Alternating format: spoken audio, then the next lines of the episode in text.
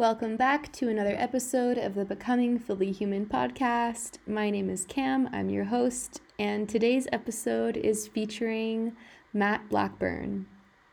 Matt is the founder of MitoLife. He is He's a powerful voice in the world of health and the health industry. I've been following him as we'll discuss in this episode for many years now, on and off, because for a very long time I was honestly quite triggered by the things that he posted because, firstly, he was changing his mind a lot. And secondly, some of the things he was sharing went against the things that I believed. And I mean, we do get into this in the episode, but really, what I had to do at some point, which we always we don't always have to do. If we want to liberate ourselves, at some point we have to look at the fact that our triggers are our teachers. And when it came to my being triggered by Matt, I really had to sit with the fact that I wasn't comfortable with somebody changing, somebody acknowledging that what they were doing previously was not working and that they were evolving into a different version of themselves, which of course sounds so great on paper, but when we're actually in real time being faced by people changing their minds and potentially changing their minds about something that we believe or preaching something that we don't believe, it's very difficult for the human ego to sit with that and take it and actually be inspired by it because I think so many of us we put on this we put on a show. Like we we parade our beliefs like badges of honor and we will fight to them to the death. And Matt is really an inspiring voice in the health community because he is not afraid to change his mind. He um he grows he evolves and he does it in real time. And it really is it's pretty inspiring once you can explore the own your own shadow and your own relationship and discomfort with the possibility that you yourself are wrong or that something you believe isn't true. And for me in this past you know six just over six months now in mexico it's been all about taking off the masks you know really exploring is this true? Can i absolutely know that this is true who would I be without this thought? The typical Byron Katie, you know, her work. Um, and and seeing what what's left. So I I felt so honored to have this conversation with Matt, and it really felt like a milestone for me to come full circle where I was able not only to not be triggered, but actually be so inspired. And I loved connecting with Matt. Um, we actually kept chatting for quite a while after we stopped recording, and it was actually my even possibly preferred part of the conversation. There's definitely some, you know, there's an energy that changes um, when the when the camera stops rolling, and Matt is the real deal. He's such a lovely human being, and I'll put all the links to his um, his website his social media, everything else in the show notes so you can go follow him and explore where he's at. He's got his CLF protocol, and I mean, he's got a, a bunch of amazing things going on. So you can follow him. Um, all the links will be in the show notes. And I really hope you enjoy this episode. Yeah, I thought I'd start off by telling you like the reason I want to have this conversation with you is because you used to trigger the hell out of me. and like I scrolled back through Instagram and realized I messaged you in 2017. So mm-hmm. I've at least, you know, had a, a, social media awareness of you since that time. And mm-hmm. at first, definitely there were whatever you were sharing at that time, we can kind of maybe work our way back through your history of beliefs. Um, but I really resonated with it. And then something you said, and who knows what it is, clashed with, you know, my set of beliefs at the time.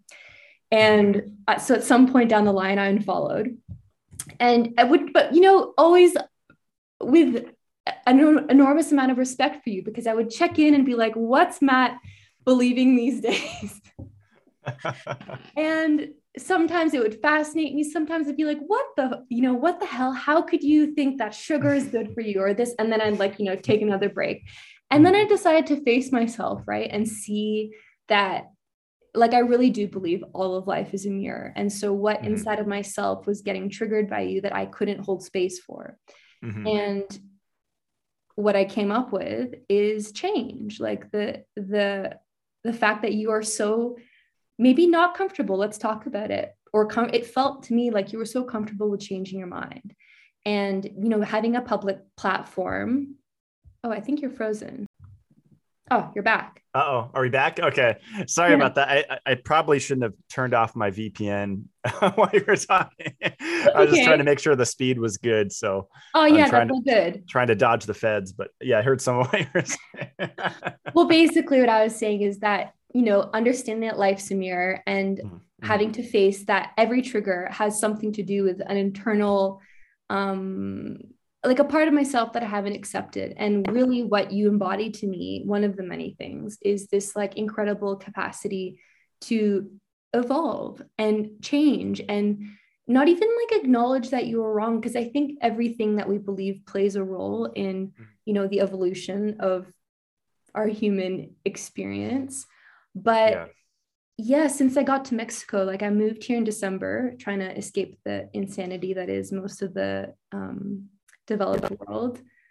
I had this like urge to just take off all the masks. Like I was just kind of sick of these isms, like all these dogmatic beliefs and things that, you know, we cling to kind of to have an identity and a community. And of course, community and identity is a part of the human experience too. But yeah, that kind of just brought me back to you. And having done a lot of that work on myself, I'm like, it's the most amazing thing to witness someone's evolution and to see the way that they change and grow. So, yeah, that's kind of the background of why I'd love to have this conversation with you and, yeah, talk about shedding dogma.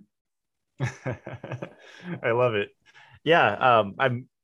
I mostly talk just about, you know, human health, but uh, it seems that y- you can't talk about that without talking about, you know, what you were just saying the the inevitable change as a, that occurs as a human and the evolution, and I think what's most important to me about that, especially as a quote unquote influencer or someone with an audience where people take what you say seriously and implement things Die in their hard. life. I think you have a die hard audience. Honestly, you mentioned that I was interviewing you and it was like boom, like automatic follows, you know, like if if it comes out of your mouth, it must be grand. And I think, but I think it's true. Like people, people trust, people trust you. Yeah, yeah, and I always try to emphasize that I'm human, but some people will just never get that, and you know they think they're they're infallible and they never make a mistake or whatever. And yeah, so I mean, I could just start with what you said, like back in 2017, um, the journey and kind of work Yes. work please. forward from there. Mhm. Yeah. What tell us the, the evolution of Matt Yeah. Blackburn? How far back do you want to go?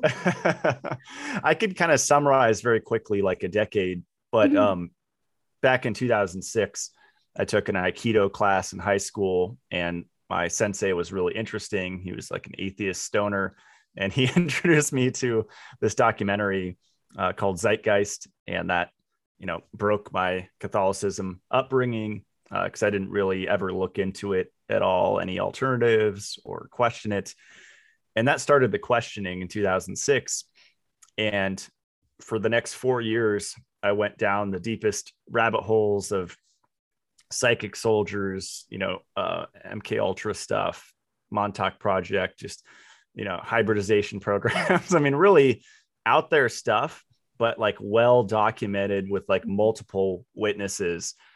So i was down those rabbit holes for about four years what you could call deep state stuff. Mhm. and that led me to uh, studying human health.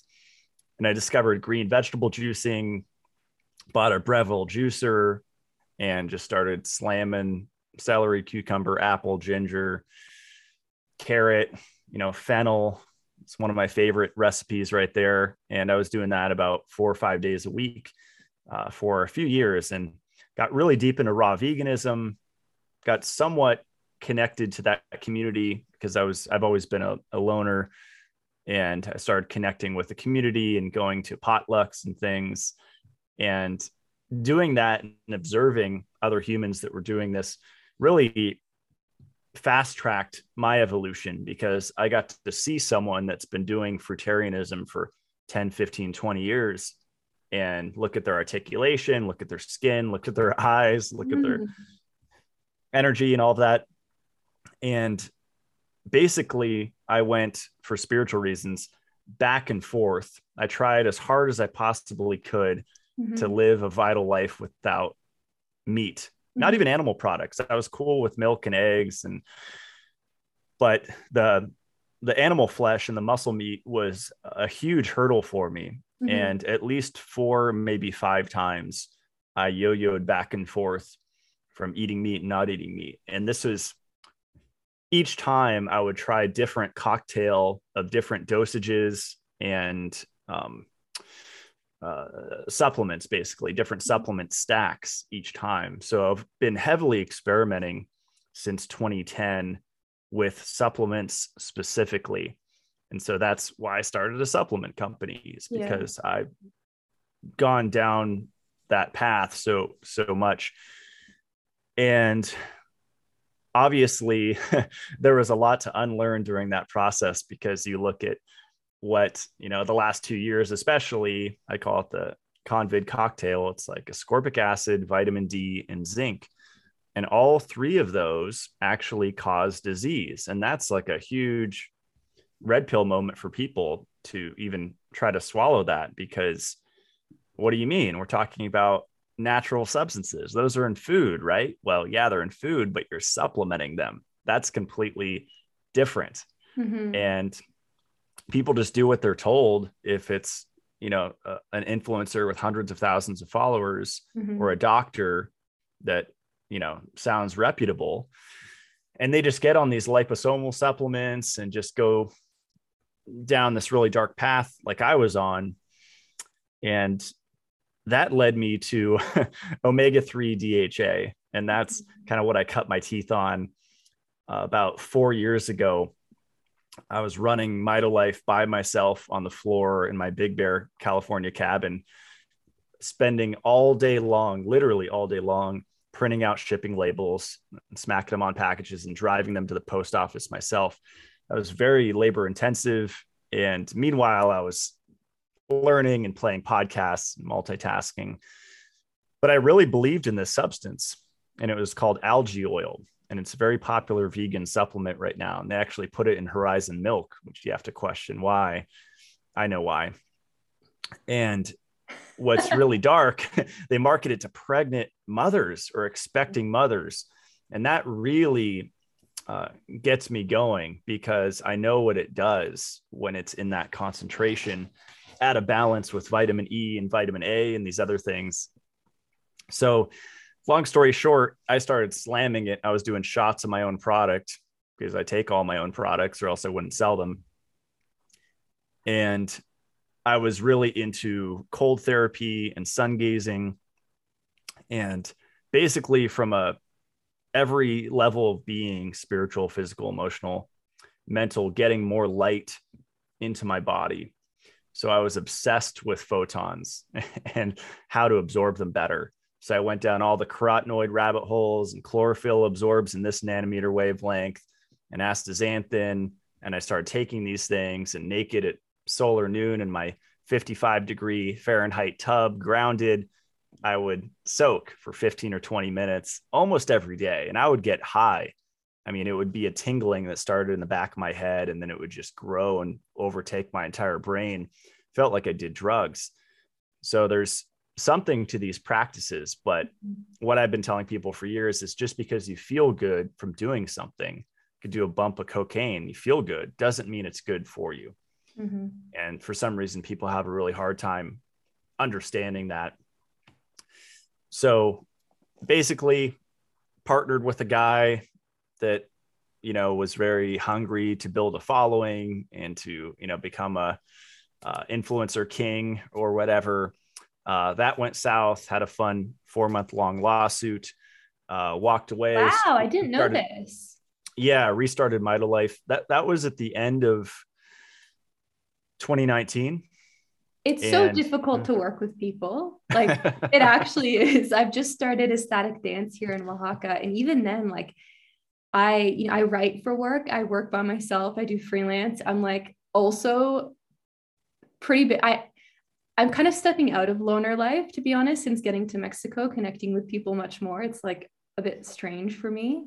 Um, but it's so difficult to work with people, especially with the intentions and like you know the different priorities some people are really money focused some people are following focused it makes yeah it's a challenge yeah i always recommend because people ask me for business advice very often i always recommend not working like not partnering with anybody that's my number one recommendation for I business advice agree do it all yourself yeah and if you have to hire people that want to support your mission do that but mm-hmm. you don't have to like i did give them 50% of the company in two weeks of knowing them because I'm, that we're is, very similar. Yeah. I do the same. I'm like, oh my God, you want to help?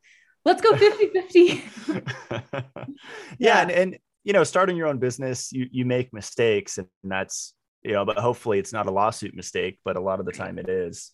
Right. Um, and yeah, to me, it, it really comes down to, you know, being service to others and genuinely wanting to help others. And, it's tricky in this natural health field because there's so many people pretending to do that but they just want to create drama and tear down other people like me been countless character assassinations on me um, over the years countless and it's largely because they're offended because i say the word retard because i you know i, I i'm just very blunt um, I'm successful, whatever it is. They see my float tank, my hyperbaric chamber. I don't know, but that jealousy is a disease and mm-hmm. it's uh, rampant uh, mm-hmm. right now in humans. And I used to be there. I mean, you, I think we've all gone through those phases, but it's the difference between a phase and living in that space. mm-hmm. Um, you said a few things. I was like, ooh, I want to explore that and explore that. But anyways, we're way past much of it. But two things that really stood out, and I mean, similar to me, I was, I loved my supplement. I like took so much pride in my supplements and my cabinets of like the liposomals and the pills and the powders and the drops and the adaptogens and like sure that some of them are still great or can help people or can help people like bridge a gap from one place to another but I really realized at one point, I was like, this is like jet fuel for the ego when you just absolutely are so attached, even to the habits and the routines. And it can become the most unhealthy thing about you because it's so much less about the thing, right? Even mm. you said you can feel good, it's not necessarily good for you. You can also do something that is good for someone else, but if you have an unhealthy relationship with it, it can be the most toxic thing that you do um, maybe you want to explore supplements a bit and the synthetic nature of things. Like that is something that is maybe more recent. The ascorbic acid, I mean, you helped me understand a lot of these things in your interviews and your podcast. Um, yeah, do you want to touch on that a little bit, like your evolution with going? Because a lot of people understand, right? Allopathic pharmaceuticals mm. not really good for you. I mean, they have maybe a pl- like maybe they have a place, even that i'm trying not to to live in extremes anymore. I went there i went from like being you know knowing nothing and just going to my medical doctor as a child and then one day being like what the fuck? Like this is all crazy and then being 100% anti the allopathic model i think it has a place.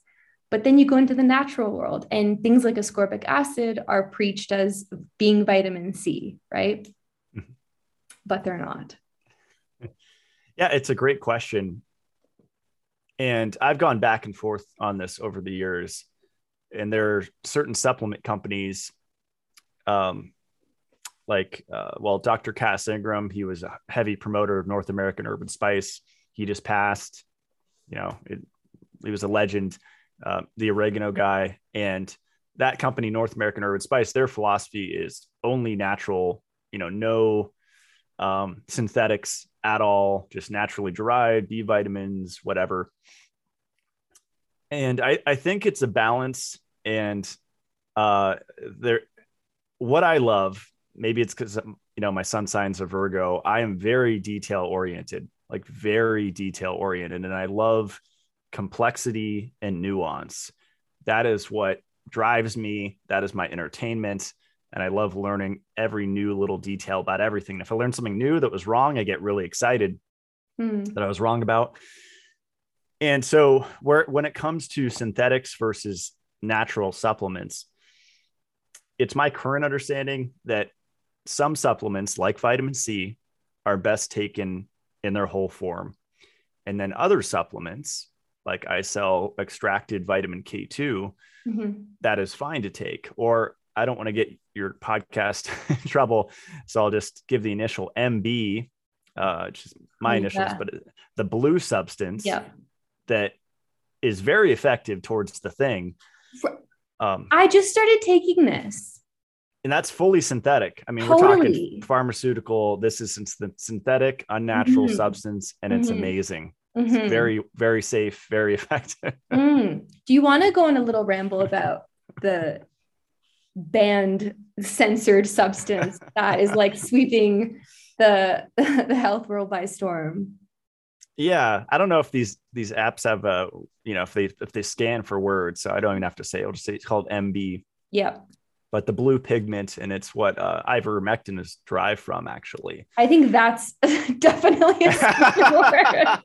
Methylene blue. Let's just, just COVID. What else? Vaccines. yeah so uh so it's both an electron donor and electron acceptor and basically um the poisoning that we've been exposed to as a human race has screwed up our ability to utilize oxygen to make energy in the mitochondria so whether we're talking about calcification iron overload slash lipofuscin fibrosis um, it's really that iron overload piece that shuts down our ability to use the oxygen that we breathe to make energy in the mitochondria. So, what's amazing about methylene blue is it's like an oxygen surrogate. So, even in an oxygen deprivation state in your mitochondria, you can actually still make energy. And that's mm-hmm. why it's blowing up right now in the biohacking field. And there's all these companies selling it because people are severely iron overloaded, especially in the health community, and severely copper deficient and retinol deficient. And that combo and mag, let's just add magnesium to the list because that's a that's a definite. So those four things, then you add methylene blue and you just feel amazing. Well, of course you do, because your mitochondria is barely chugging along making ATP Mm. because all that was going on and it needs copper it needs magnesium to make energy and iron shuts down that process so what's amazing is uh, to use it in the summer and there's there's lozenges i have both there's lozenges and then liquid droppers and so if you buy a product that's a uh, just liquid you put that in a shot glass of water and when i had the thing twice i think i had both versions or whatever What the I COVID take- thing? let's just say it. Or, or if this episode is getting flagged, it's gotten flagged a long time ago. You can say anything it's going on going on BitChute. Yeah. so I was just taking multiple shots. Uh, I think I was doing like 60 milligrams twice a day, Mm. methylene blue. And so there's a good book by Mark Sloan called The Ultimate Guide to Methylene Blue. And people with all supplements, what I found is they underdose the good ones and they overdose the wrong ones. Mm. So, you know, they're megadosing ascorbic acid, they're megadosing zinc, which shuts down their copper absorption, Vitamin D. vitamin D, which shuts down potassium, magnesium, retinol, so many things. Um, so, yeah, I think synthetics have their place. Um, I mean, for example, B vitamins, Mhm. most of them are synthetically derived unless you're doing uh, rice bran uh, powder or whatever, uh, rice bran solubles. They're going to be synthetically derived. That's not evil. A lot of people have used niacinamide, that form of vitamin B3, in the treatment of diabetes and just Mhm. blood sugar dysregulation. And I hear about that every day. Matt, what do you recommend for diabetes? It's like niacinamide, vitamin E. Those are huge. And then you could start adding things onto that. I know a part of um Morley Robbins protocol of the like green things and the red things that all you have to avoid, like the B vitamins are definitely on the things to avoid, these synthetics. And same with the pro metabolic community, right? There's some very rigid set of beliefs. And I think, I think out of all the communities out there, the pro metabolic one has done a lot of good for me to unlearn things, right? Mm-hmm. To not fear sugar, to not fear dairy, to not fear basically, I mean, most things. I can't really think of maybe PUFAs. And even then, actually, I think they're over feared in that community. And I think that you feel the same, which is definitely something I respect about you is that within all frameworks, people tend to take it to such an extreme. And I was, I saw recently you shared that, or maybe it was on a podcast, that you took a break from coffee for a week and you got like shamed. Um, yeah, what's the deal? Like, I guess, I, I mean, I know people want to identify with something, right? It's not that different than veganism or carnivore. Mm. It creates, um, pe- yeah, people identify with something to the point where their ego is like, it's this way or the highway. If you take one step to the left, you're out of, you're out of the club. And I think people are also threatened that if you don't do it exactly like they're doing it, then they're doing it wrong. Can you talk a bit about that, like caffeine break, and maybe what led to it, and why you went back to it, and what the hate was about?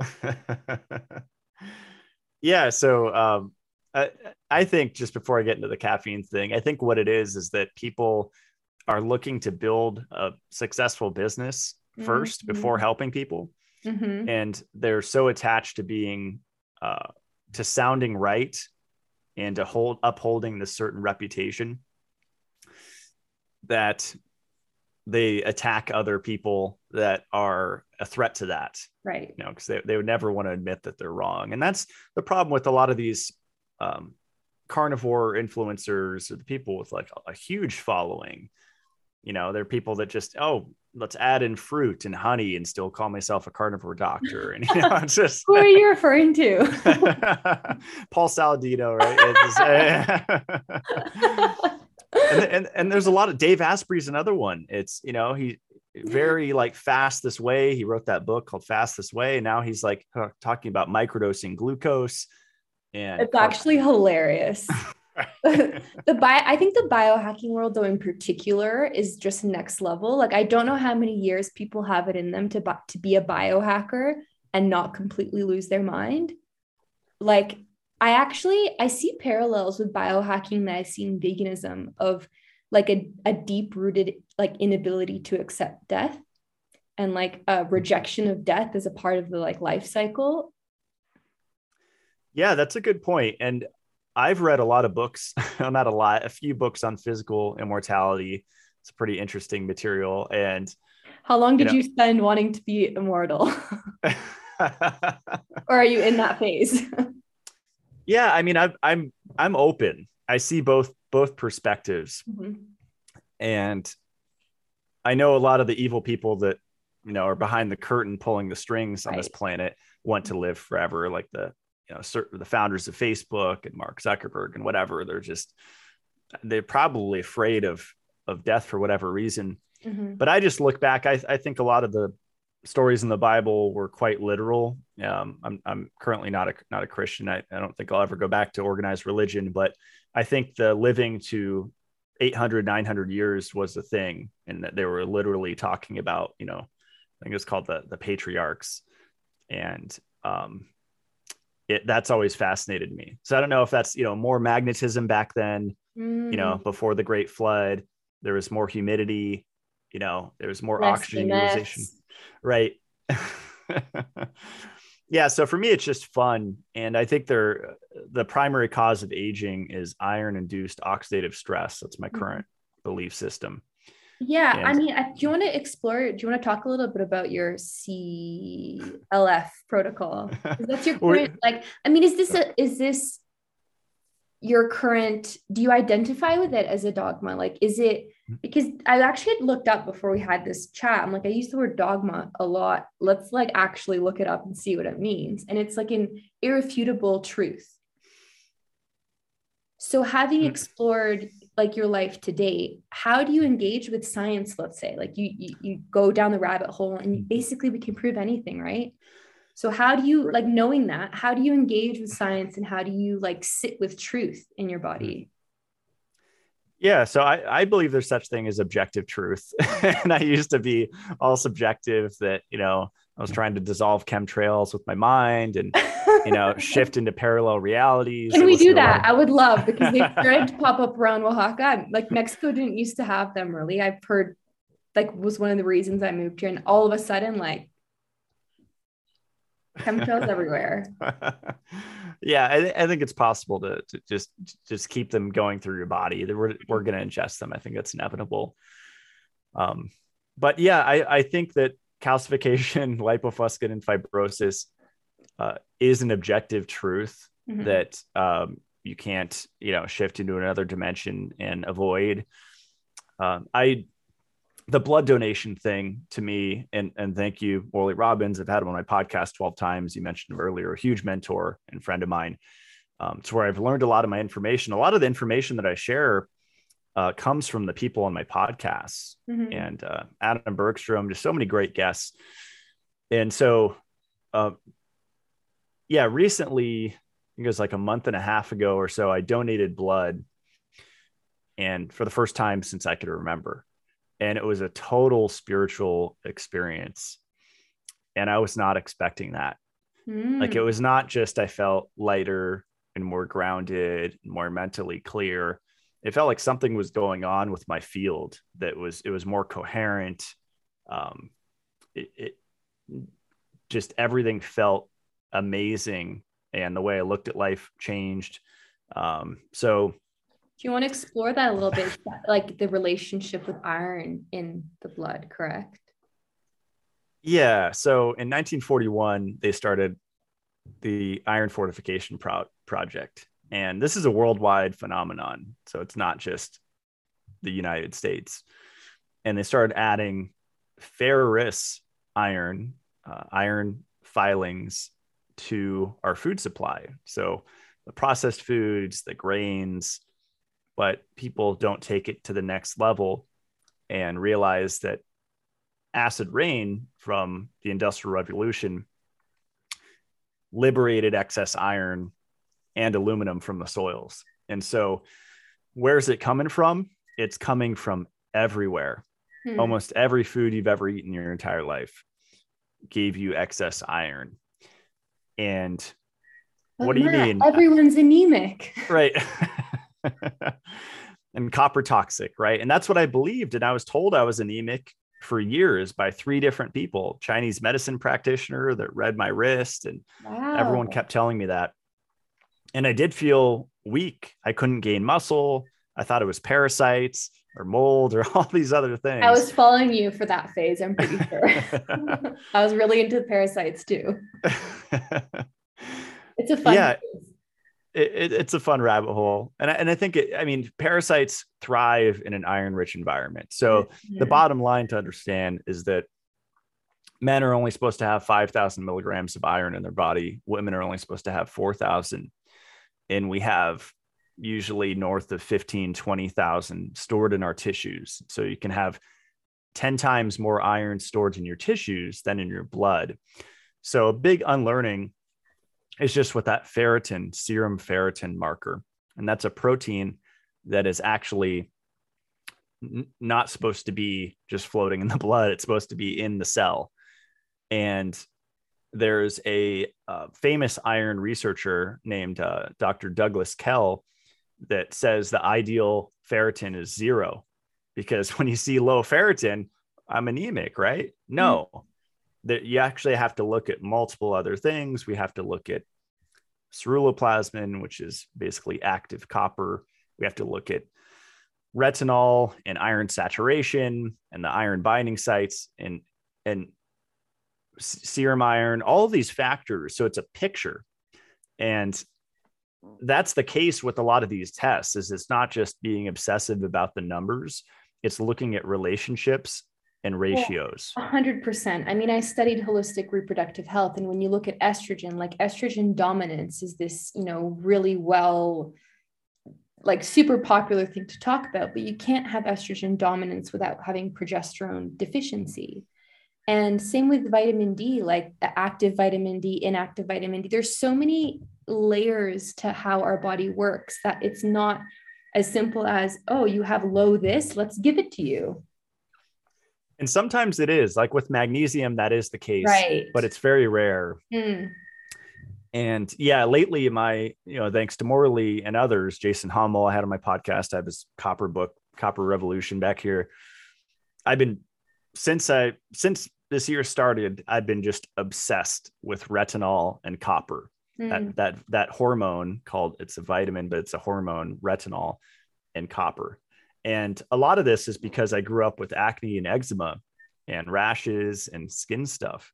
Mm. And that's why I got into vitamin E. It's just the the the, the skin health uh, industry. You know, I got on uh, got on those products. I can't remember the name, not Accutane, but it was some as seen on TV. Amazing. Yeah. So, um, yeah. So basically, b- back to iron. You accumulate it. Besides menstrual bleeding in women, there's no physiological mechanism to dump it and it's supposed to be mobile. It's supposed to be mobile. It's supposed to mm-hmm. be recycling. And that's called the reticuloendothelial system or the iron recycling system. Hmm. And most women do not know that their entire cycle of bleeding, you would guess that's a lot of iron, right? It's only one milligram. And I could show you the study to prove it. Only one hmm. milligram of iron you lose in, in the menstrual bleeding. So that's nothing because when you donate blood, you're you're you're you're giving 200 to 250 milligrams of iron mm-hmm. roughly on average, depending on your iron saturation percent. And so, whether a man or a woman, it is so critical to donate, and even more so if you have a chronic disease. It's kind of the first thing you should do. And there's nuance to it, of course. Adrenal cocktail build up your sodium and potassium, which you're probably deficient in. It's why people faint when they donate blood is because they're so electrolyte imbalanced mm. because they've been keto or low carb or low salt or whatever. And right. it just keeps going back. But the bottom line is uh, quarterly blood donations for pretty much the rest of your life um, is the number one way to support your health. And of course, this is assuming that you have copper and retinol and magnesium and all the minerals coming in and you know just balance you're eating animal products you're not on any diet you're not skipping breakfast all of those yeah. basic things i mean fasting is a huge one hey and that's something i had to step away from in a way that i very publicly was supporting for a long time like fasting uh, the first writing job I ever had was ghostwriting a book about fasting for you know a prominent name, and I wrote so much about fasting. And there are, I mean, we're a mind, body, soul, right? So it's exploring that there's potential benefits to doing something for your spirit, but also you might feel amazing. And I did. I was like, wow, I feel so clear, and I can. It was like taking that pill from the movie, the Bradley Cooper movie, where everything just makes sense, but like at what cost? and also short term feeling amazing at what cost in the long run. And I think, again, back to pro metabolic, one of the things I do really appreciate about the community is how much it's rooted in low stress, like not putting stress on the body. And unless they're stressing about taking a week off coffee. well, let's get back to that. We actually skipped over that. How did that? What happened with that? and look, I don't drink coffee. I haven't drinking coffee for years. Um, I actually just don't think there's any one thing for everyone mm-hmm. that feels right. And a stimulant, you know, one thing the pro metabolic community doesn't talk about is the the like, I don't know that it's the energetics, but it's the the introduction of stimulants in general mm-hmm. into the life for mm-hmm. many people having nothing to do with like the, the physical impact on the body what is it propping up in your life that is unsustainable right mm. without it mm. and so there's just i mean there's questions to be asked about everything and if you can't ask a question about something if it gets like or you can't take a break from something and not be like out of the club yeah absolutely whether it's tobacco cannabis al- mm-hmm. alcohol coffee i think all these things should be cycled and you know if you feel like taking a day off or two or a week or a month you should mm-hmm. i really like uh, Adam Bergstrom's perspective. He's a contrarian, but he's he always quotes, you know, on his Facebook post, you know, Voltaire or drink, you know, 50 cups a day, or he'll quote these people that just consumed copious amounts of whether it's Coca Cola or Mhm. coffee. And his perspectives that we've been sold uh, a crock of BS about the nervous system states. And he says we Mm. should be primarily sympathetic, not parasympathetic. So I've been chewing on that since he's been saying that on my show. Mm. And it's interesting. Um, Have you have you explored German new medicine? I've not. I think this might be your next rabbit hole because I just interviewed Melissa Sell about this yesterday and she I mean if you're if you're chewing on like the sympathetic versus the parasympathetic this the concept and I'm not going to butcher it myself like you'll have to look into it but it's the the nature when there's conflict in the body and it puts you into a sympathetic like a chronic sympathetic state that's where all disease comes from according to German new medicine. And it's like she she speaks to the fact that supplements in food won't give you or take away disease. It's all about like conflict resolution in the body. And mm-hmm. yeah, there's just, there's so much, like, there's so much, there's so much possibility when it comes to, I guess, human health in general that getting too attached. I mean, he's pretty intense with his like colors and timing. I love listening to that episode, but I was like, dude, this is insane. I think there's a lot of context too. Like I homestead currently by myself, uh, a 20 acre farm here. And in the winter, I got dumped on with snow. And, you know, thankfully I have a skid steer, I have a tractor, I have a UTV with a plow, I have all the tools I need to clear, but very labor intensive keeping up with my goats and the Mhm. chickens and just maintaining stuff.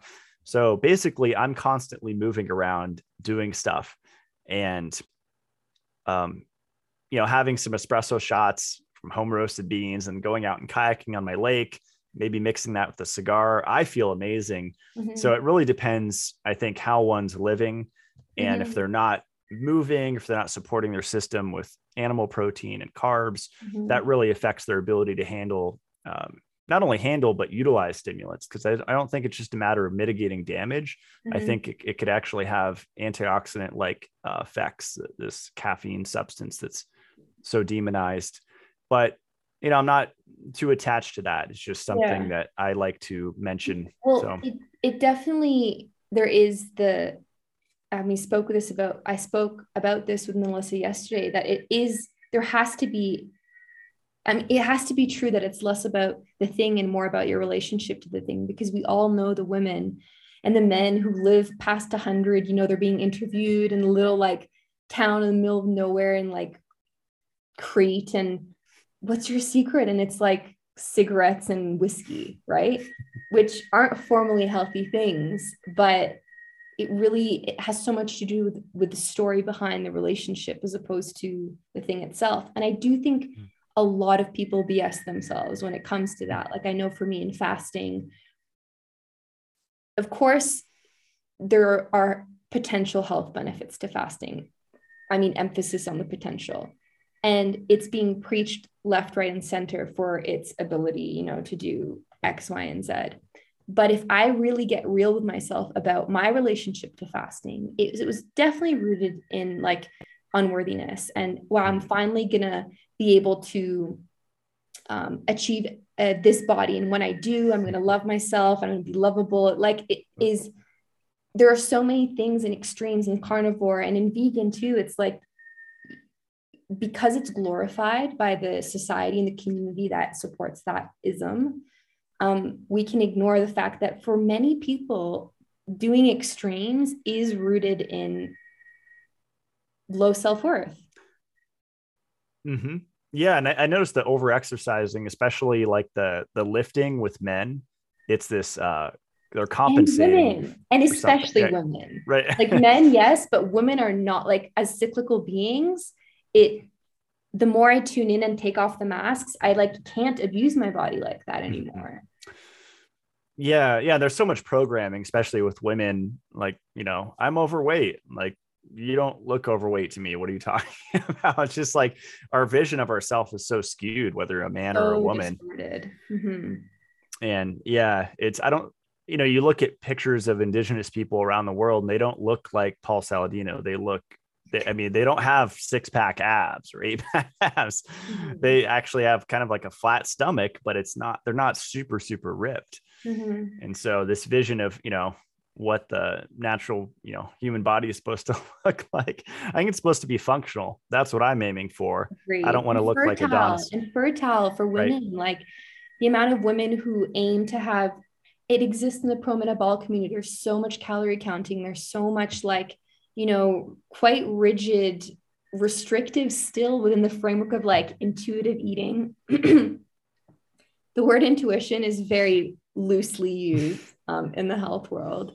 But yeah, fertility and mobility and like clarity of, of mind, sleeping well. There's so many things that people will completely disregard in the name of looking like a certain thing.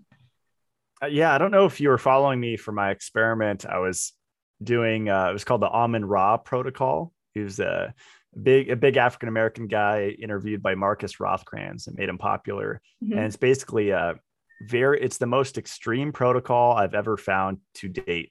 It's and one of my, I mean, we haven't really been flowing in my questions, but my one question is what's the craziest shit you've ever done? so perfect. this is, is by this is by far it. Uh, so it's basically a soy and a legume diet. So soy oh, and no. tofu and beans. Oh no. Fasting 23 hours a day, one hour eating window. Of soy and beans.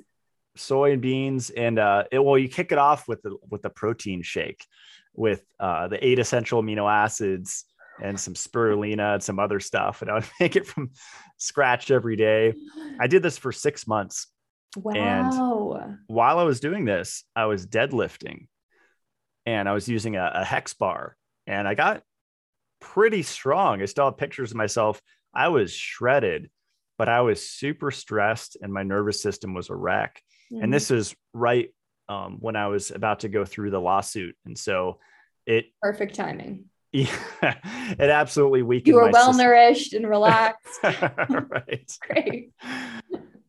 Yeah, that was that was by far the craziest thing I've ever done. And yeah, my I was just very bloated and stressed, and my sleep wasn't good, and just energy dips, roller coasters it was a good experience though uh, that was i mean it is fun know. this is also part of the human experience right the n equals one thing i think that's it's the most fascinating part of our life. You get to do what you want and see how you feel and adapt and pivot. But i think that's the key is the pivoting is like at what point are you gonna are you digging a garden or are you digging your own grave? Like you have to realize at one point like okay this is too much and this isn't serving me. How does that work for you? Like at what with these major maybe this as an example you did it for six months at what point are you like okay matt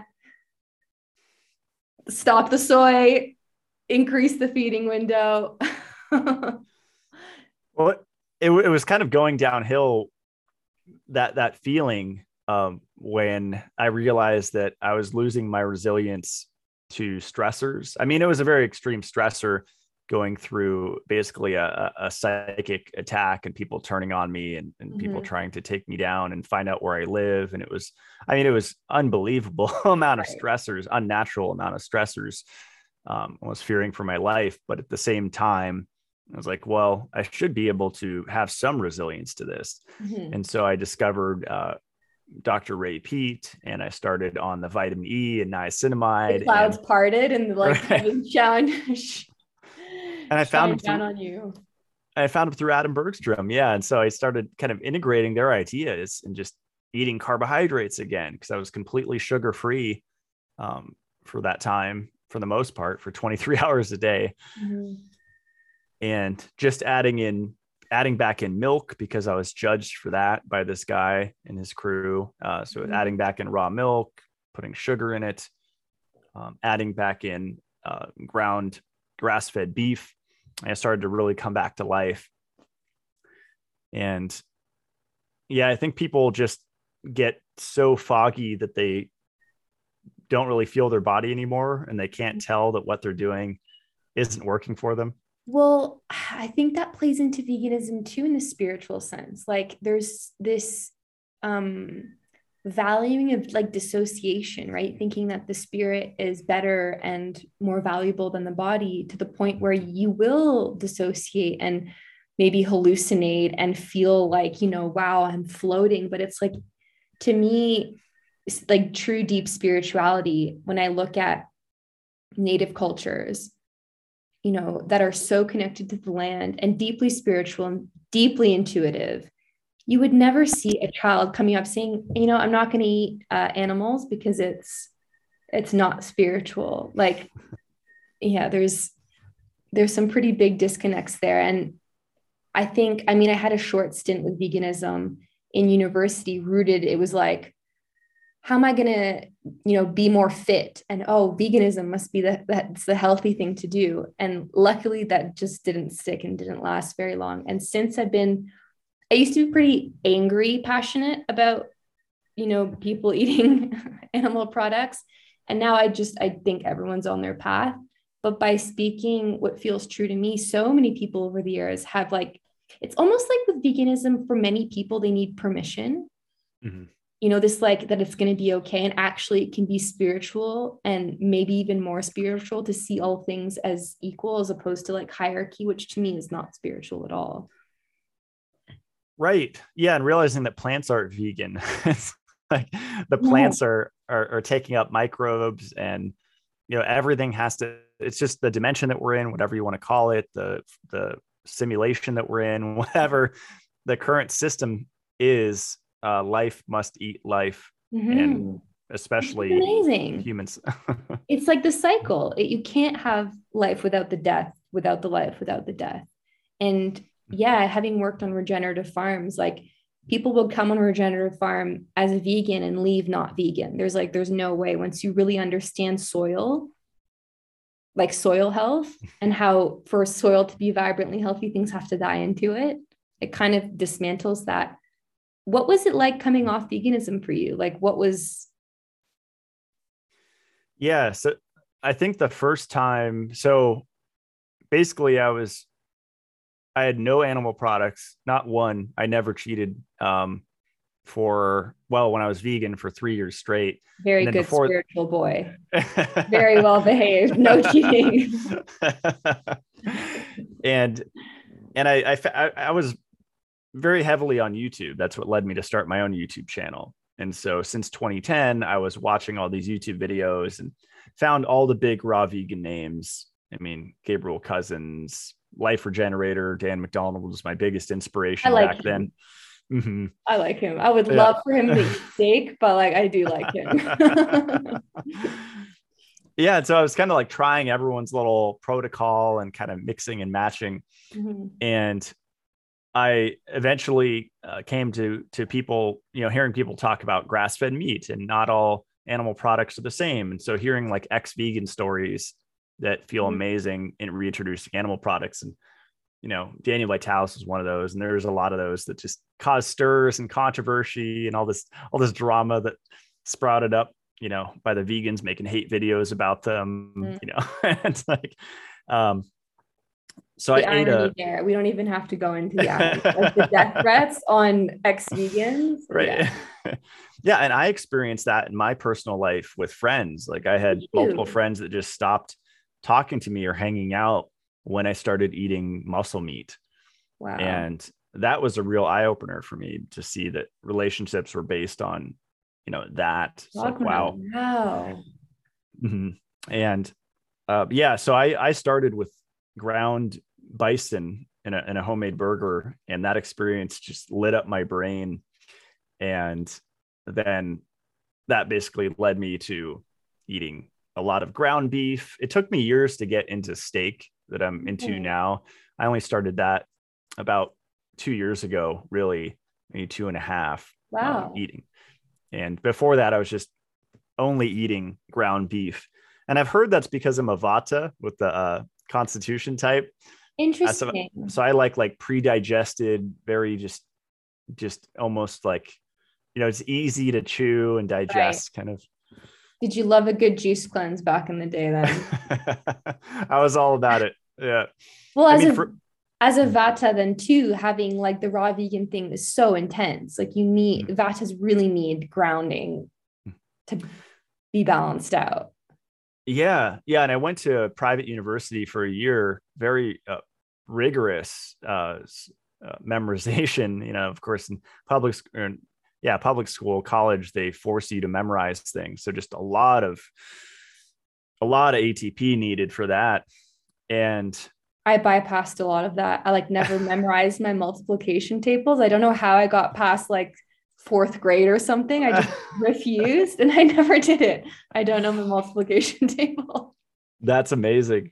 I, I, I took it like a history of Christianity class and it was just free writing for the test where I had to basically recount all of these periods just with no, just fill in the blank. It was very, very intense. And I was mm-hmm. drinking raw goat milk at the time and that really fueled me. So I would just bring to school like half a gallon of raw goat's milk and just sip on that throughout the day. And that actually improved my grades dramatically because I was like a C, B student. Then I turned into like an A student. Wow. I can't do dairy. And there's this like, I can hear the collective pro metabolic community gasping and like, you just got to heal your gut. But like, I you know, I just don't think I can do dairy. And do you think everyone can? And are you one of the believers that everyone should be able to tolerate? I, I think so. Yeah. I mean, if you look into studies on dairy, um, there's some that show that you can actually um, get rid of lactose intolerance. So you generally hear, what is it? Asians have you know the hardest time digesting it and there's this kind mm. of racial connection to dairy I, I don't think that necessarily applies maybe to some people but with um, with digestion and allergic reactions a lot of that comes down to copper and magnesium deficiency mm. Um, because if you have a reaction to something usually it's involving the diamine oxidase uh, enzyme deficiency. And that's that's required for histaminase function and basically not having your body mount a full full blown attack you know mm-hmm. defense against what you're ingesting. And so what i always tell people with dairy is generally raw goat milk you're going to do better on than raw cow milk but it's really about the amount mm. so starting slow and i'm talking about a tablespoon slow mm. and moving up from that consistently, like microdoses. Well, someone messaged me different concept of microdosing, but of bee pollen, because I like mm-hmm. will take tablespoons at a time. And a woman said she literally had to start with a granule of bee pollen because she like was buzzing out as if she like do drugs, which is wild. I mean, I guess we're some bodies are sensitive, and with things like dairy, definitely low and slow.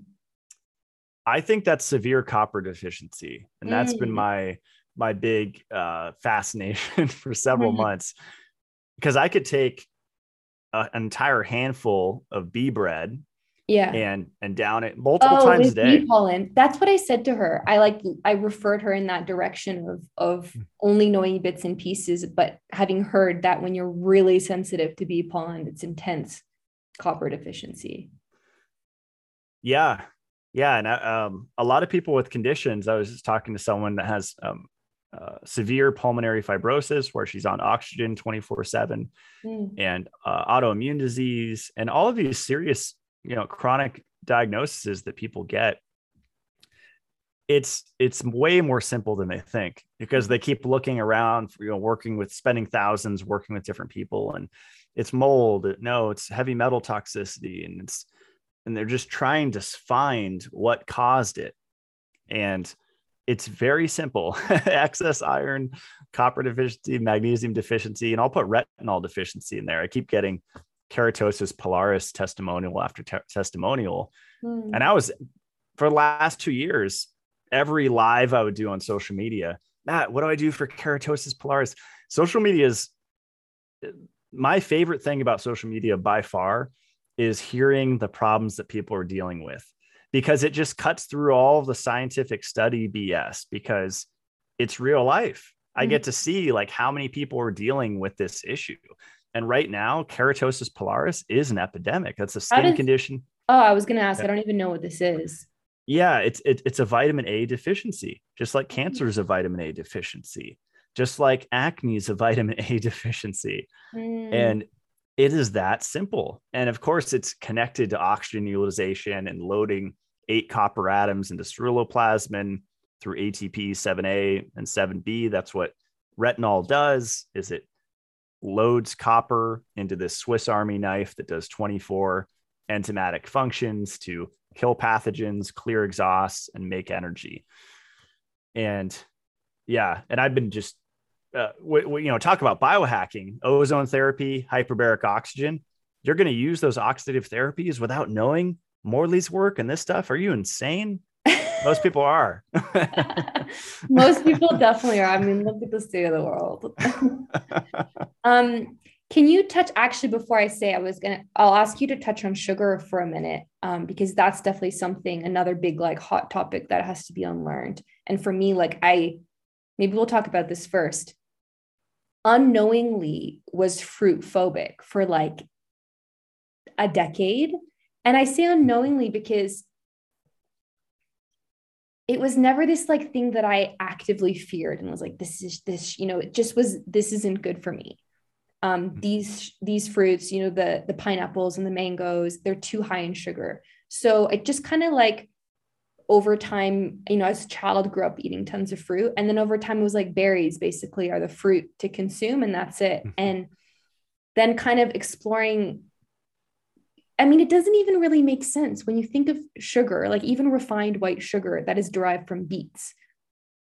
Like there's there's a dissociation there that why would that be innately bad for you if it's just coming from a beetroot, which in of itself isn't bad for you.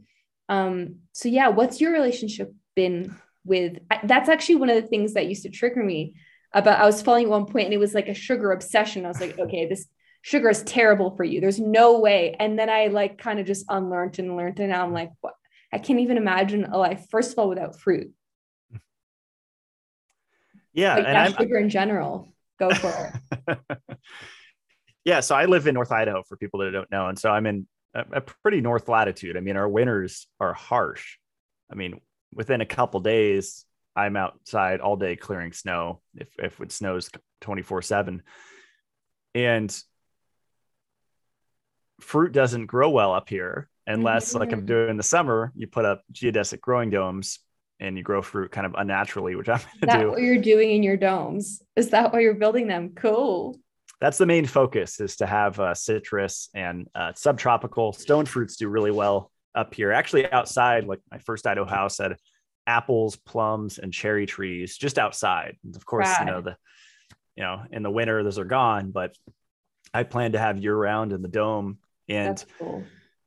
yeah, the the sugar and stress connection is the big thing that people need to realize. And so, um, cortisol and adrenaline. I mean, going back to coffee, like I used to do, disgusting stevia or monk fruit in my coffee. Uh, sugar and cream in your coffee is what balances it out. But a lot of people drink it black while they're skipping breakfast, intermittent fasting, keto. I did all of that, bulletproof coffee, the whole thing. That is where you get wrecked. And this is the connection to sugar. So, a lot of things raise our cortisol and adrenaline, but one of the big ones is when our liver is depleted of glycogen because mm-hmm. we've been fasting. And this is stored sugar from ingested glucose. And our body uses that, our liver uses that to perform its 500 functions to convert inactive thyroid T4 to active form T3. It uses it to make ceruloplasmin.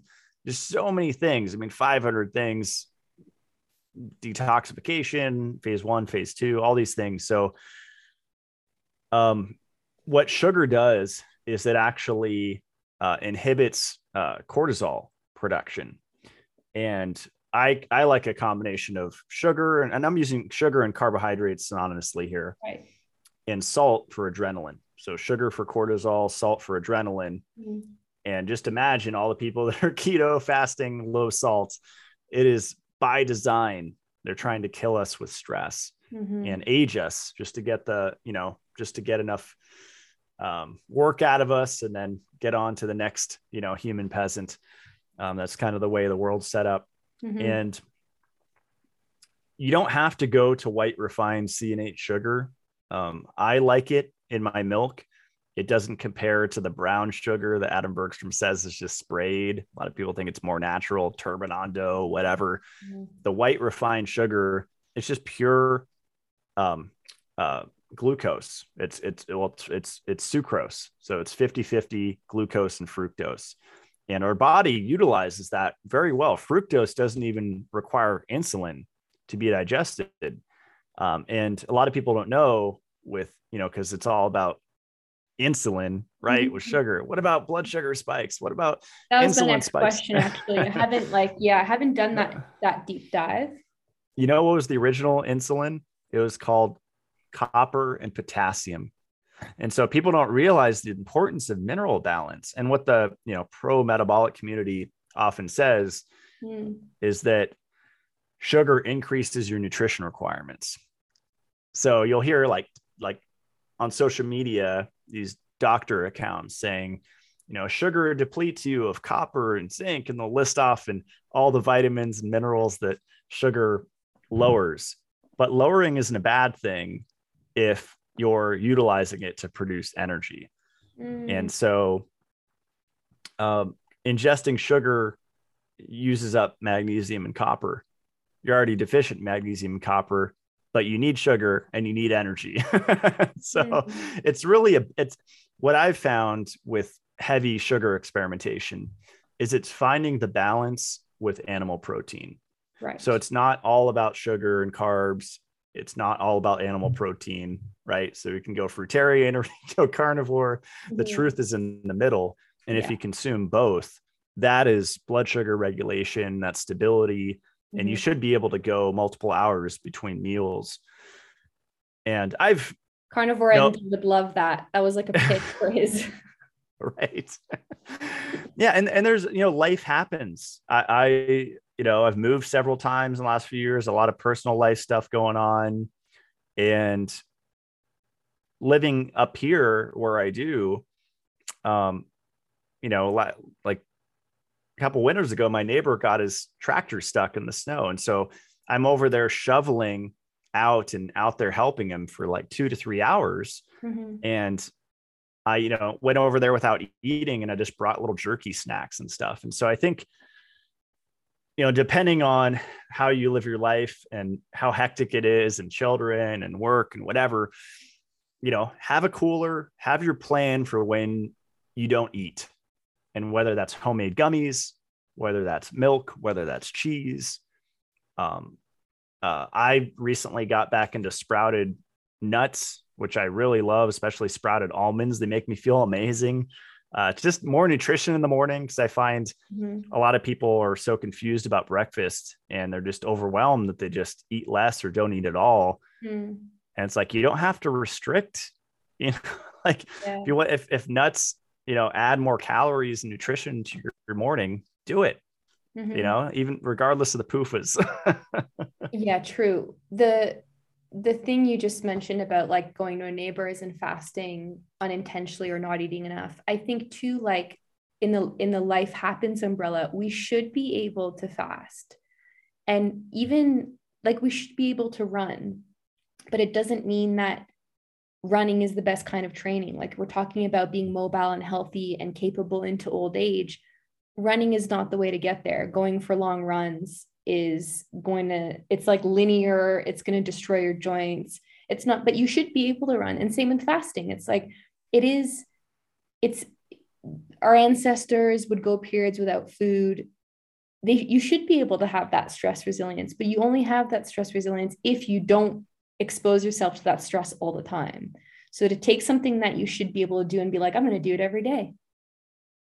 Mm. i think it's a bit backwards yeah and i i question that narrative a little bit the feast famine thing um because we can't really see carbohydrates in the in the fossil record you know like you know like where was the planet blanketed in fruit trees? Was it all tropical if if any of the bible was true and it was pre you know True. flood and all that, right? So you know what's you know what I like? Yeah, geodesic domes growing near fruit trees. I mean, you know what I like? I like venison jerky and honey sticks. If I had to pick my you know my one snack, that would be it. There's just the little raw honey sticks, and you know you could bite them or cut off the top. That and jerky, you are good. Cool. Do you make you know, your own jerky? Do you hunt? Working on it. Yeah, I've I've skinned some deer with my neighbor. He has the whole setup. He's been doing it for years. Um, my big goal this summer is fishing because uh, I never got into that, and I have my lake is stocked with uh, crappie, sunfish, bass, trout. Awesome. And I I've been actually craving uh, fish for some reason. I don't know if it's Ooh. the minerals. So I've been eating salmon at least twice a week, sometimes three times a week mm-hmm. uh, salmon and wild rice with butter. Such a good nourishing dinner. And butter is uh, the one dairy thing I actually miss and crave. Like I've been so long without it, but butter is worth exploring the microdosing of the goat and all the stuff just to have butter alone. I, I would try ghee. And I can't so, even handle ghee. Really? Hmm. And the thing is, like, I mean, we all have our blind spots, but I'm very healthy. My gut's fine. I have no digestive issues. It's just dairy. And um, a friend that does kinesiology, he reckons there's something to do genetically with my like blonde hair and blue eyes, that there's something genetically that the dairy does not, it tests up in a way where he's like, look, we can work on this, but it's going to take so much work. It's not natural, apparently, for my like genealogy to be consuming dairy. I don't know how true that is. Have you ever done like the DNA test stuff? Uh, yeah, the um, Big Pharma has all my spit samples, and they're recreating clones of me on some other planet. I just did the, the ancestry. I know they already have, yeah, they already have all their info, but Whatever. it's funny. Depending on the DNA test, I'm like ten percent Italian difference. I'm either forty no or fifty percent according to the different tests. what the hell? I thought this I didn't was think accurate be... as hell. yeah, it, it varies. It's weird. 23andMe versus Ancestry. Check it out. There's there's a slight difference there. But yeah, I would uh, if you want, I would experiment with digestive enzymes. Mm. Like I saw digest it all, which is multiple one. You know what? So I was at a friend's a few years ago now in Denmark, and her husband is a chef on the island of Born- Bornholm, where it's like it's actually a dream. I like dream of living there. It's like everything's farm to table. You have, anyways, it's an amazing place. And it was a 10 course meal with dairy at pretty much every meal. And there was no avoiding it. I was like, I'm just to feel like shit after this, you know, whatever. But I had enzyme, I had powder, like a, a container of it. So I like railed the line. No, I like took a, a quarter teaspoon of enzymes after every dish and I felt nothing, like my body was completely fine. I mean, I guess that speaks to something. yeah. Yeah. And I, I, always tell people one of my favorite like detoxes mm-hmm. that's very affordable is an endotoxin detox. Mm. And you'll hear the pro metabolic people talking a lot about the raw carrot because of Ray Peat. Mm-hmm. But the spore based probiotic products um, really fascinating research. Um, I have it on my MitoLife site, just two capsules a day for 30 days, reduced called post prandial, so after eating endotoxemia or endotoxin by 42%, mm. which is significant. And these were in, you know, college students, or they were like drinking and eating whatever processed food. Mm. And that, that endotoxin secreted from uh, uh, called gram negative bacteria in your gut that's very inflammatory and i think that's the cause of a lot of intolerances as well mm-hmm. and so i always tell people try that for a month it's mm. just just two a day for 30 days mm-hmm. um and i saw that probiotic one but even combining that with raw carrot and and see if that changes how you react to substances because it could cool i'll have to give it a go I mean, I'm not yeah. too attached to the dairy. I think that is a part of it too, right? Is unlearning the fear of things. And then from that place, having a diet. So long as the mm. reason you're not consuming things isn't like this is just a blanket bad thing for everyone, mm. which I did for ages with everything. Like you reach a point where you're like, what the, like, I can't even eat anything anymore. Yeah. And that's where I was heading the last couple years. There's just like restricting and I just started eating salads again. And I, I love saw. salads. Have you I gotten any hate for that? not too much, I'm sure behind the scenes, but when I was when I was raw vegan, that was my only dinner every night. We're talking about like three it's years. So a giant, the size of my head, romaine, or I did red leaf lettuce from the co-op. You know, it was better. Uh, but my body thrives on raw uh, green fiber, like leafy mm. greens, and it's that's so the opposite that you hear um, from people. And I'm actually I'm going to write a post on uh, the health benefits of oxalates and phytates the next couple days because Ooh, I can't wait. they inhibit iron absorption, just wow. like the polyphenols in coffee or tea. And uh, I mean, if you're going to, you know, build your lifestyle around something, that's what I would do. It's like limiting iron absorption. Mm. That's going to have the biggest bang for your buck and, and systemic benefits. I used to donate blood every, I think it was every three months I could donate it. And I knew nothing about iron and all the stuff. All I knew is like intuitively, it felt awesome to think that I was like building new blood based on the now healthy life. Cause, you know, I grew up eating Froot Loops and Dunkaroos and being rewarded with junk food, which created a great neural pathway for associating unhealthy things um, in my brain. But yeah, I was like, now that I'm living like a healthy lifestyle, it's it's amazing even conceptually to be building new blood from things you actually want to be building blood from. Yeah, and you know to, to make heme, you need uh, four uh, iron atoms and four copper atoms. So, so copper is involved in making red blood cells. That's what a lot of people don't understand. They think it's all iron, and that's what we've been programmed by the mainstream to believe need mm. iron to make hemoglobin. Now you need copper too. With this whole copper thing, um, if someone's been doing the, you know, eating too many PUFAs, um, taking ascorbic acid, been doing all the like copper depleting things, in your experience, how long off those things can you start being like a human being again? I I mean I think immediately um, supplementation really hides um, a lot of sins. like if you, like if I'm going to go out and eat a, a, junk meal, which I never do anymore. Let's just say hypothetically, I went to, I don't know, In-N-Out or Chipotle or something like mm-hmm. that. I would do Shilajit, digestive enzymes, and vitamin E, mm-hmm. and those three together mitigate a lot of the stuff um, in the food. But I, I think people should be on these anyway. Um, but yeah, I guess it depends how you define living like a normal human being. yeah, I guess feeling good, having copper, like having having bioavailable copper in your system. Yeah, it, it really depends. Um, there, there's so many factors. I often highlight the burn rate of nutrients. Mm. So, you know, I'll say if you're in a bad environment, let's just say an apartment complex. You know, one time I watched a friend's apartment and and um she had like 30 first and last time. first and last time. She had like 30 or 40 Wi-Fi signals in there. And I had such trouble sleeping and actually started to feel like I was getting sick.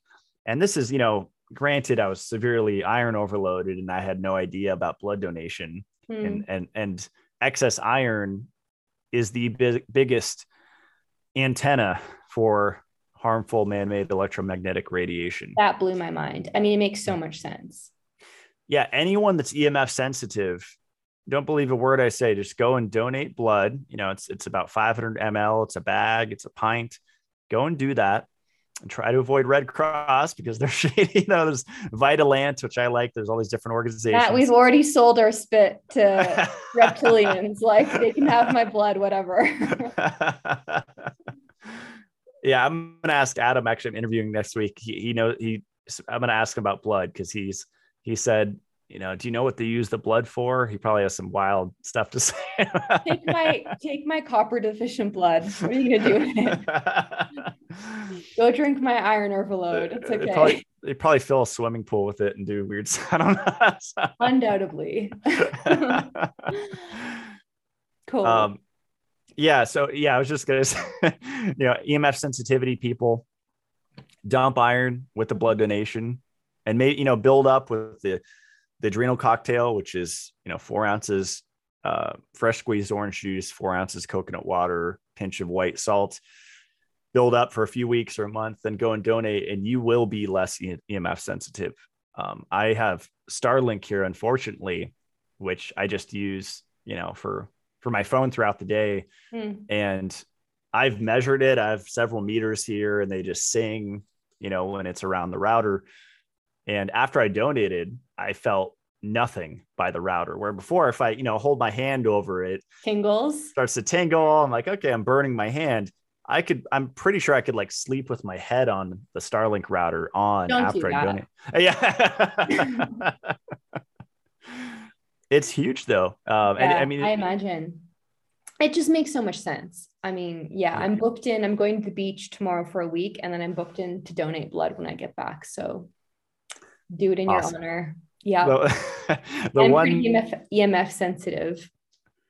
I recommend asking for an experienced nurse because mm. I keep hearing mistakes from friends where they're like, yeah, they had to stick me twice. And that's not fun. It's my, happened my... to me in the past. I have like a drug user's dream. Like I have like a very easy to access vein in my arm.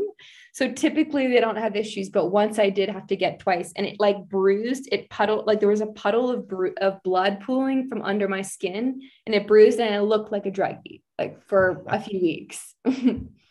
yeah. The, the first nurse, she poked me and then she said, uh oh. I was like, uh oh, what? uh, then she called the superior over and then she's like, I think I poked through the vein. I'm like, what does that mean? She's like, oh, it's just a little hematoma. You're, you're definitely going to bruise. I'm like, okay. Oh, maybe that's what happened to me. uh huh. Yeah, I call it a hematoma. Mm. Don't you kind of wish you could keep all the blood you donate in case you ever need blood in the, with the current state of the world? Like if you ever need a blood transfusion. I I don't think I would ever need a blood transfusion. I mean, unless a grizzly bear rips me apart up accident? here. Accident? Yeah, accident. I mean, just take my body bear, go circle of life, you know. Because I don't think I want any like random people's blood these days. Yeah, I found out I'm O positive because I thought I was O negative for several years, mm-hmm. which is uh, you know, RH. Uh, the oh, recent yeah. uh, there's this big you know, people get down rabbit holes. It's hard to find videos on this, but people like specialize in this, like whether you're you have reptilian genetics or monkey genetics, and it's like the RH negative stuff. And I, have dabbled in it. I think it depends on how much hair you have in your body. People get crazy about it. Whoa, I've not um, gone down this rabbit hole. It's a rap. Yeah, I'm sure some of these websites like BitChute probably have. They're definitely not on YouTube. I can tell you that. But uh, I I think yeah, who knows where we came from? I've read some uh, interesting ET books, and the, one of my favorites, Gods of Eden, uh, said, "Yes, you know, the Creator, God created us, but ETs created us physically. So, like, God created our soul, mm. but ETs genetically created us, and that really resonated with me. He has a clap. God X ET. yeah, who knows? I mean, I think that's one of the things too. It's fun to explore those things, but like any isms, not to get too attached to mm-hmm. thinking we know and it being part of the mystery of life. Absolutely. Yeah. Yeah. There's some cool stories though. Look at uh, uh Billy Myers in Switzerland. That's a fun one. Okay, He's a one armed man. There's it's a good documentary. Here for the next three months. Come like yeah, supposedly he had contact for decades. They would just like come down their ship. They would take him up there. He would take pictures. Was he a vegan? Ah, that's a yeah, that's a big programming. I've read probably 20 books on ETs, and they all have that like plant-based vegan, like that's how the ETs are. They don't consume meat, and it's always been fascinating to me. Yeah. okay, Matt, I won't take any more of your time. Thank you so much. Thanks, Camille. This was fun yeah, yeah was, I really uh, enjoyed it too. Different kind of interview. I liked it. um, until next time. Sweet. Thanks so much. Bye for now.